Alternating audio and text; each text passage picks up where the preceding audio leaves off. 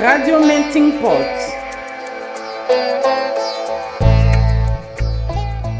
Donc, Mokhtar, eh, il Niger è sempre stato un paese interessato da fenomeni migratori che fino a pochi anni fa non solo erano normali e perfettamente legali, ma costituivano una risorsa economica importante per i cittadini nigerini. Ci puoi raccontare dei processi che dal 2015 hanno portato alla drastica diminuzione delle migrazioni attraverso il Niger, peraltro un paese nel quale teoricamente dovrebbe valere il principio di libera circolazione dei cittadini dell'ECOWAS. E anche quanto è stata determinante l'influenza dell'Unione Europea? L'influenza dell'Unione Europea ha été déterminante. Alors, euh, comme dit le Niger depuis... Come sappiamo, il Niger è un paese che, storicamente, da lungo tempo, costituisce una zona di passaggio tra l'Africa del Nord, magrebina, e l'Africa occidentale. È bene ricordare la presenza di un'antica rotta carovaniera per il trasporto del sale, che andava da Cano a Tripoli.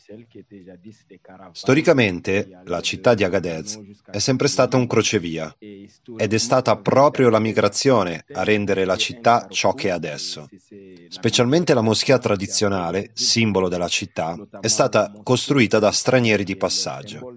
Diciamo quindi che la migrazione, fino a pochissimo tempo fa, è stata un fenomeno naturale una caratteristica culturale della città e una fonte di sostentamento per i suoi abitanti, che non si sono mai fatti delle domande sulla legalità o l'illegalità della mobilità, perché è una delle attività quotidiane nelle quali sono coinvolte le loro famiglie. È un'attività quotidiana attraverso le quali le famiglie e le persone s'en sortent. Sfortunatamente, da qualche anno, la visione occidentale della mobilità umana ha cominciato a influenzare la comprensione della migrazione delle persone dal sud globale al nord globale, con un approccio drastico che mira in tutti i modi a impedire alle persone di spostarsi verso il nord. L'Europa si è dunque fatta fortezza e possiamo dire che a partire dal 2015, ha inventato la cosiddetta crisi migratoria.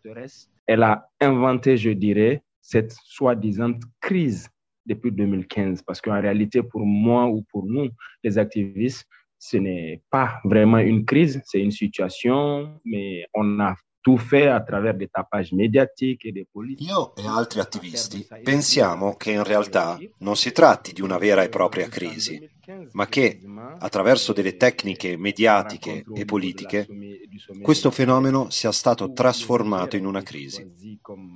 Così nel 2015, in seguito al vertice della Valletta, il Niger è stato scelto come luogo strategico per impedire alle persone di partire verso il nord perché, secondo le ricerche condotte, la maggior parte dei migranti subsahariani che arrivavano a Lampedusa dicevano di essere passati dal Niger, da Agadez. Questa informazione ha iniziato ad avere risonanza e si è dunque deciso che quello era il punto in cui bloccare le persone sul loro tragitto verso il nord. Tutto ciò ignorando completamente la realtà della mobilità umana in questa regione, dal momento che non tutti coloro che partono dall'Africa subsahariana e passano per il Niger hanno l'intenzione di andare in Europa. Non vogliono andare tutti in Europa. La maggior parte si vuole fermare nei paesi del Maghreb, specialmente l'Algeria e la Libia. Eppure si presuppone che vogliano tutti andare in Europa. Sfortunatamente, le misure di restrizione adottate sono in contrasto con i protocolli e gli accordi che storicamente esistono in questa regione, ovvero gli accordi di libera circolazione dell'ECOWAS. Inoltre, queste politiche ignorano il fatto che l'economia di Agadez del Niger e della regione in generale sia basata sulla mobilità umana. Senza tenere conto di tutto ciò, sono state adottate misure per limitare la circolazione delle persone. Quindi, vedete, che c'è stato un cambiamento enorme dopo il 2015, perché siamo passati da un fenomeno naturale e normale ad un fenomeno criminale, per cui si dà la caccia alle persone. Un fenomeno che devient euh, criminel, où il faut traquer les gens et ainsi de suite. Ok, merci. In che modo viene concretamente data esecuzione alle politiche di limitazione delle migrazioni?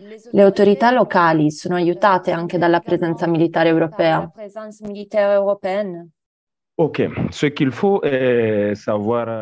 Ciò che bisogna sapere quando parliamo di politiche per la limitazione del movimento è che il nostro paese e altri paesi come il Niger non avevano mai considerato la migrazione come una minaccia da contrastare, poiché è sempre stata vista come un fenomeno naturale, anche dallo Stato.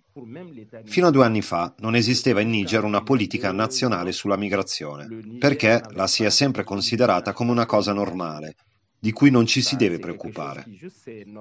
Attualmente, nella pratica, la volontà dell'Europa di farsi fortezza esternalizzando i suoi confini ovvero delegando il controllo delle sue frontiere a paesi come il Niger, si attua attraverso mezzi finanziari e tecnici per creare degli strumenti per impedire alle persone di salire verso il nord. Attraverso dei moyens financiers et techniques pour créer des outils pour empêcher les gens de monter vers le nord. Donc au Niger concrètement, eh, la politique de restriction qu'on peut in Niger, in concreto, la politica di restrizioni può essere direttamente ricollegata alla legge 36 del 2015, che è stata emanata per criminalizzare la mobilità delle persone subsahariane verso il nord, al di là di Agadez.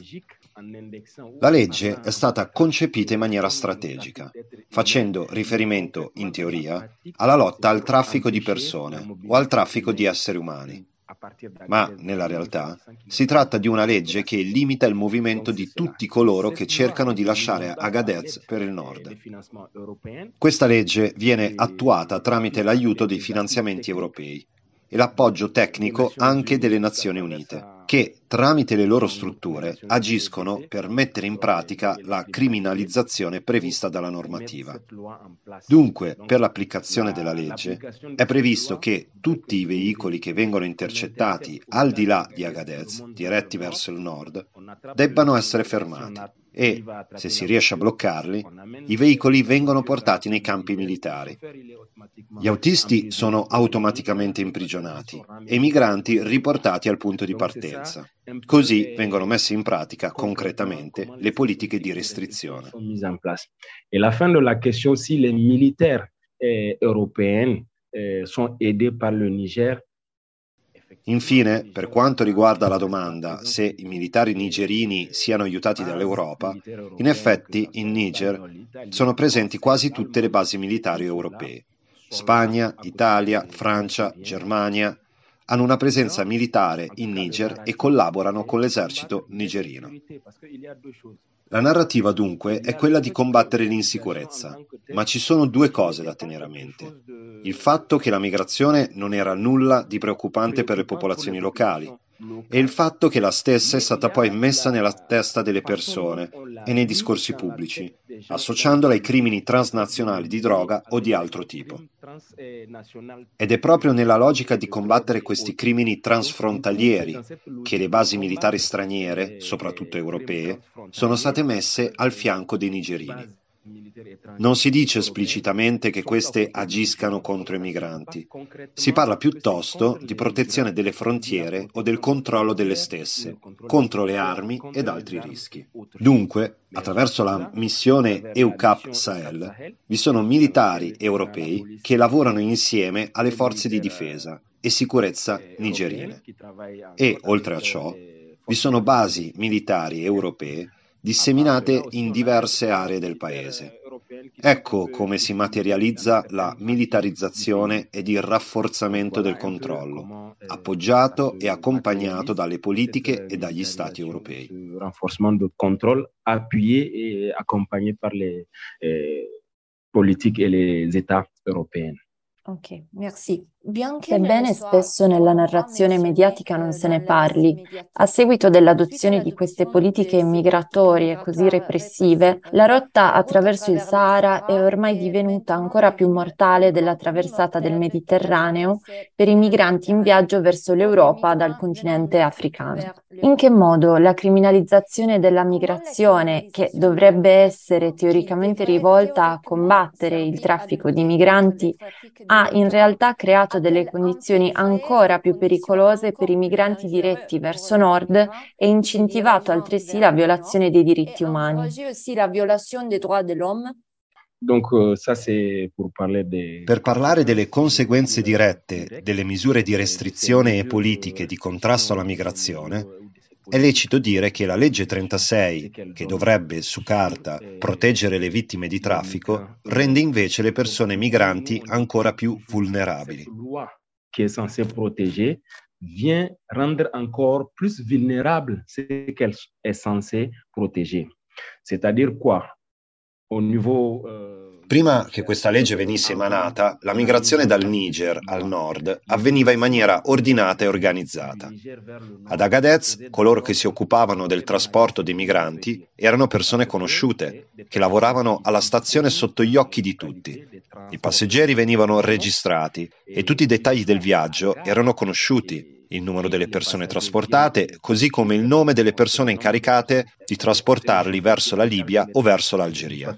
Vers la Libia o vers l'Algeria, on connaît la personne Inoltre, ogni settimana, non vi era una macchina che da sola affrontava la rotta attraverso il deserto, ma il viaggio si affrontava tramite dei convogli, perché era legale. Se un'auto aveva un guasto, gli altri veicoli del convoglio potevano immediatamente prestare soccorso. Ma dopo l'emanazione della legge 36 del 2015, questa attività è stata criminalizzata ed impedita.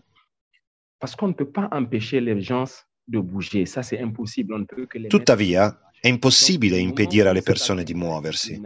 Quindi oggi abbiamo nuove rotte, create dagli stessi autisti, che sperimentano indipendentemente nuove vie per sfuggire ai controlli, evitando di seguire le rotte già conosciute, spesso prendendo strade più lunghe e tortuose per scappare.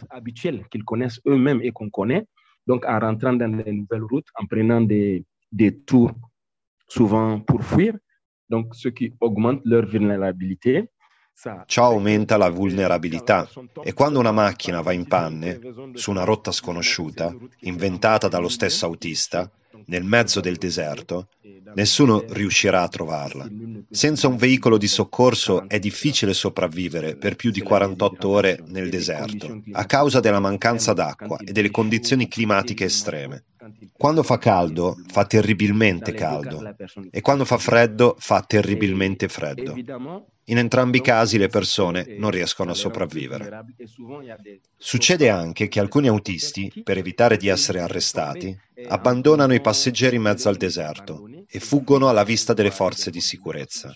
Tutto ciò ha contribuito ad aumentare la vulnerabilità delle persone migranti, nonostante la legge sia nata per proteggerle.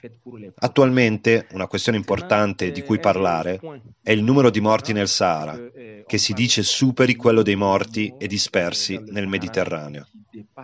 Allora, in effetti è probabile che sia così, ma non è possibile avere delle cifre sicure, semplicemente perché in precedenza nessuno sapeva che cosa succedesse alle persone nel deserto, prima di arrivare al Mediterraneo. In effetti, uno dei nostri obiettivi nel fondare la nostra organizzazione, Alarm Fon Sahara, era proprio quello di dare visibilità a quello che succede alle persone nel deserto, in termini di diritti umani, morti e dispersi, ancor prima di arrivare sul Mediterraneo, perché tutti i media e i politici invece erano più concentrati su ciò che succedeva in mare. Questo anche perché in mare, quando vi è una vittima, la marea a un certo punto porta a galla il corpo, mentre il Sahara, il deserto, è una tomba aperta. Quando una persona muore dopo un paio d'ore, se c'è del vento o un po' di maltempo, il corpo viene coperto dalla sabbia, perciò non lo si vede e non se ne parla.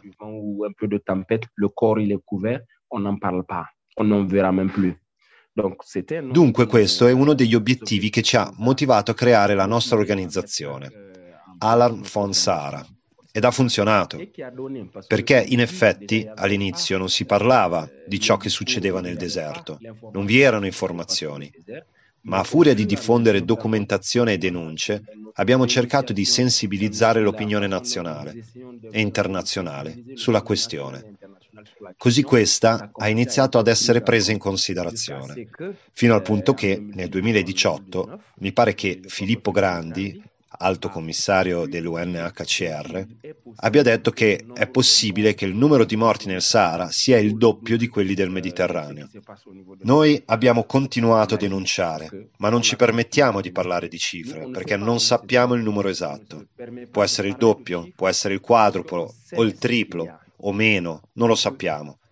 Per noi è importante sottolineare che un morto è già troppo e ritengo che sia rilevante che, grazie al rumore che abbiamo fatto, l'opinione pubblica è quantomeno arrivata a comprendere che anche il deserto è mortale, non soltanto il Mediterraneo o il mare. Anche il deserto è una tomba per i migranti. Il deserto è un mouroir, c'est pas eh, seulement la Méditerranée ou la mer, le désert est aussi un tombeau pour les migrants. Merci. E, tu l'hai già, l'hai già descritto in parte, ma potresti parlarci ulteriormente di rischi che corrono le persone nel deserto e che cosa succede a chi vi viene respinto o abbandonato? E poi in che modo Alarm Phone riesce a intervenire in questi casi?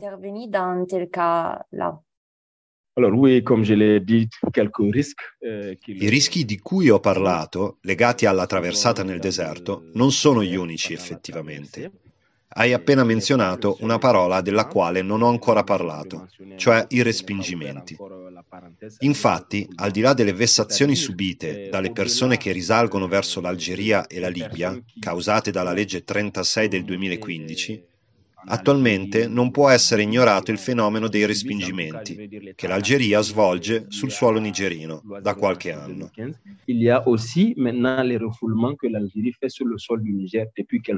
Ci sono moltissime persone che negli ultimi anni sono state respinte dall'Algeria in Niger. Questo fenomeno è cominciato nel 2014 coinvolgendo i cittadini nigerini, ma a partire dal 2015 e 2016 l'Algeria ha cominciato a respingere nel deserto cittadini di tutte le nazionalità, cioè cittadini subsahariani, ma anche bengalesi e siriani, che abbiamo ritrovato. Attualmente tutto ciò succede nella consapevolezza dei politici, ma probabilmente la popolazione non è a conoscenza. Dei grandi politici, ma peut-être pas des populations normales. Donc nous, à, à la Ramphone Sahara, on essaie de donner toujours l'information.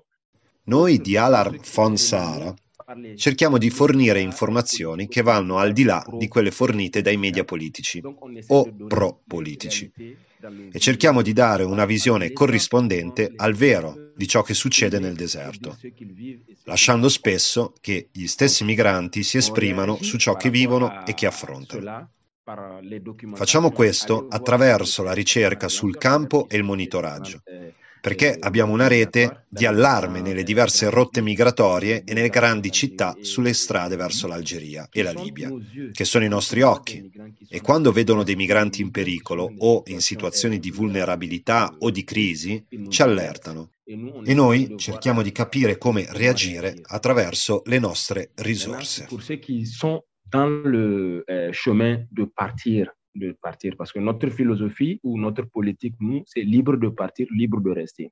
La nostra filosofia è liberi di partire, liberi di restare. Non incoraggiamo nessuno a prendere il rischio di affrontare la traversata, ma non scoraggiamo coloro che sono già motivati a partire, perché non sappiamo cosa li spinga a decidere di affrontare un rischio simile. Spesso veniamo contattati da persone che rimangono in panne nel deserto e attraverso la nostra rete muoviamo persone che le possono aiutare a risolvere il guasto o indirizzare verso punti di assistenza assistenza o che gli forniscano assistenza primaria attraverso acqua e viveri, così da permettergli di resistere un po' di tempo. Tutto ciò nel quadro della nostra politica che è non vi incoraggiamo a partire, Non vi incoraggiamo a tornare indietro, cerchiamo soltanto di seguire il vostro percorso, di darvi le informazioni reali e concrete, perché è vostra la libertà di fare ciò che volete. Rispondiamo anche a segnalazioni di allerta che ci arrivano sul sito, sui nostri profili social e dai nostri contatti. Spesso arrivano da persone che si trovano fuori, in Libia, in Guinea o addirittura in Europa, che ci chiamano per avere informazioni. Noi cerchiamo di fare delle ricerche attraverso la nostra rete e i nostri partner, per vedere se riusciamo ad aiutarli, spesso anche per il ricongiungimento dei legami familiari. Un'altra delle nostre attività, sfortunatamente, è quella di rintracciare, attraverso delle investigazioni, le famiglie delle persone morte nel deserto, quando ne troviamo i cadaveri, per informarle di ciò che è accaduto. Proprio l'altro ieri abbiamo seppellito un migrante senegalese. Quest'uomo si era ammalato così gravemente che quando siamo stati contattati dalla famiglia, che non riusciva più a contattarlo e ci chiedeva aiuto per trovarlo, io stesso mi sono occupato della cosa e appena iniziate le ricerche ho appreso che purtroppo era deceduto il giorno stesso. Per cui abbiamo proceduto a seppellirlo e a informare la famiglia e la sua ambasciata. A informé la famille que très malheureusement il a rendu l'âme. Donc voilà, on a contacté son ambassade et voilà. Oui, je voulais juste faire euh, une dernière question. Volevo farti solo un'ultima domanda sulla comunità internazionale e le agenzie deputate alla tutela dei diritti dei migranti, per esempio l'OIM e l'UNHCR. Dal tuo punto di vista, questi attori hanno dimostrato durante questi anni di essere in grado di agire in maniera efficace per contrastare la gravissima situazione di pericolo in cui si trovano le persone migranti, dandogli anche un supporto reale di qualche tipo. E de leur apporter un réel soutien? Je souris un peu parce que, eh, en tant que mi viene da sorridere perché da militante e attivista africano il termine comunità internazionale mi fa molto ridere perché non riesco personalmente a definire che cosa sia questa comunità internazionale. Per quanto riguarda questa precisa domanda e gli organismi che hai citato come l'IOM o l'UNHCR che hanno come mandato la protezione e l'aiuto delle persone migranti, Posso dire che, così come per la comunità internazionale, non comprendo quale sia realmente la missione fondamentale di queste organizzazioni internazionali. Quelle man, la mission fondamentale de ces organismes internationaux? Quand je prends eh, eh, l'OIM, Prendiamo l'IOM. Il nome stesso è Organizzazione internazionale per la migrazione. Dunque per. Ma oggi, se guardiamo ciò che queste organizzazioni fanno sul campo, abbiamo impressione che tutto ciò che fanno vada contro la migrazione, perché il loro obiettivo principale è rimandare le persone a casa loro tramite il rimpatrio volontario. Non vedo invece nessuna attività volta a promuovere o incoraggiare la mobilità, sia essa regolare o irregolare, o come la vogliamo chiamare. Questa è la prima cosa. In secondo luogo, consideriamo l'UNHCR, che è anch'essa un'istituzione incaricata della protezione delle persone che cercano protezione internazionale. Noi in Niger ci ricordiamo che, per esempio, a partire dal 2013, dopo che la comunità internazionale mise in atto l'evacuazione dei rifugiati dalla Libia per trasferirli in paesi sicuri dove avrebbero potuto trovare protezione, alcune persone sono rimaste in attesa per due o tre anni, senza sapere che cosa fare. Sans savoir qu'est-ce qu'ils sont, qu'est-ce qu'ils font. Negli anni ci sono state molte manifestazioni di migranti, rifugiati e richiedenti asilo contro queste organizzazioni stesse, nella città di Agadez in diverse occasioni. Anche la settimana scorsa c'è stata una manifestazione di questo tipo, per chiedere a queste organizzazioni che le loro azioni concrete rispondano ai problemi reali. Quindi le stesse persone teoricamente protette dalle organizzazioni manifestano contro le stesse. Ad Agadez, per due volte, ci sono stati incendi nel campo dell'UNHCR, ad Amdallaye, vicino a Niamey. Ci sono state delle manifestazioni, anche il giorno della giornata internazionale dei rifugiati, il 20 giugno. Ci sono state anche delle contestazioni. Per quanto riguarda l'IOM, ci sono contestazioni ancora adesso. Ci sono stati anche degli arresti di richiedenti asilo che sono stati accusati di mobilitare manifestazioni sovversive e imprigionati. Quindi vedete che ad oggi la comunità internazionale, oltre a rendere più vulnerabili coloro che hanno bisogno di protezione e di cure, arriva addirittura a criminalizzarli si va verso una criminalizzazione, perché vi sono numerosi migranti che sono sotto la tutela di queste organizzazioni internazionali e vengono imprigionati perché manifestano.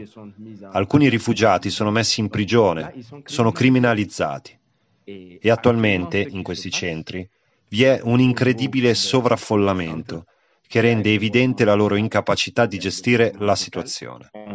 Peut sentir l'incapacité de gérer la situation. On peut sentir l'incapacité de gérer la situation.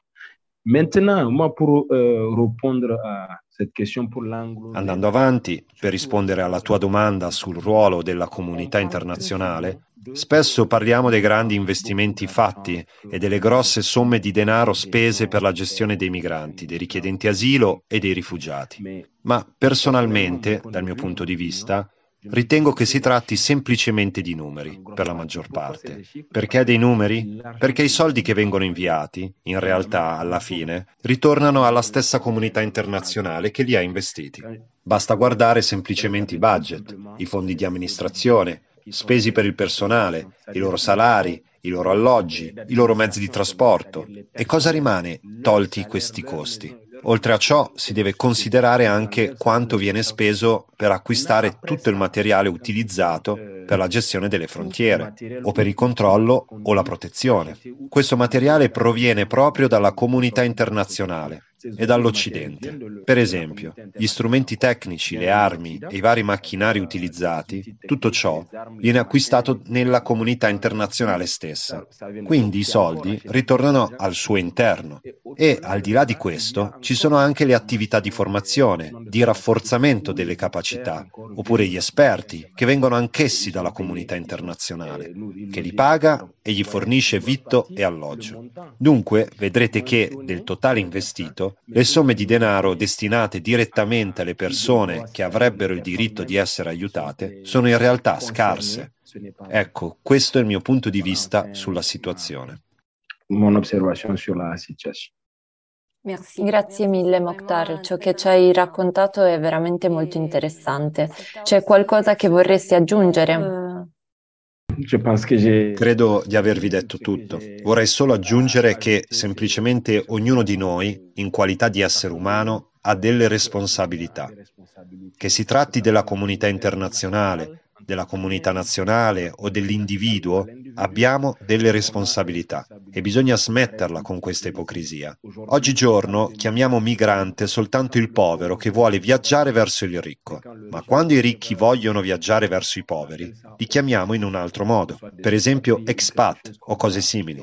È assurdo e ipocrita ed oggi è necessario essere onesti con noi stessi e con ciò che diciamo.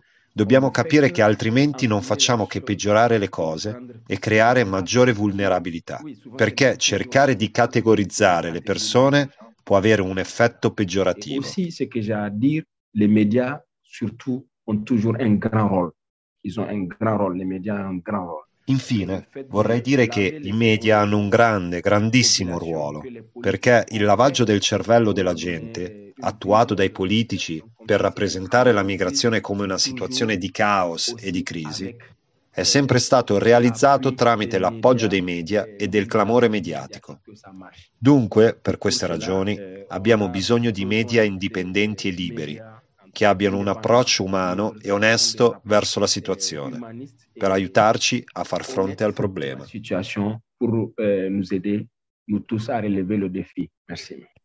Merci a toi.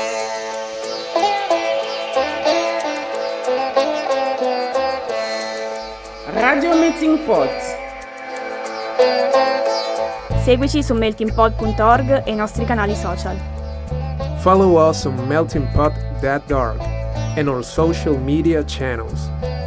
Síguenos en meltingpot.org y por nuestras redes sociales. Suivez-nous sur meltingpot.org et les réseaux sociaux. من خلال الموقع meltingpot.org يمكنكم متابعة قنواتنا على مواقع التواصل الاجتماعي.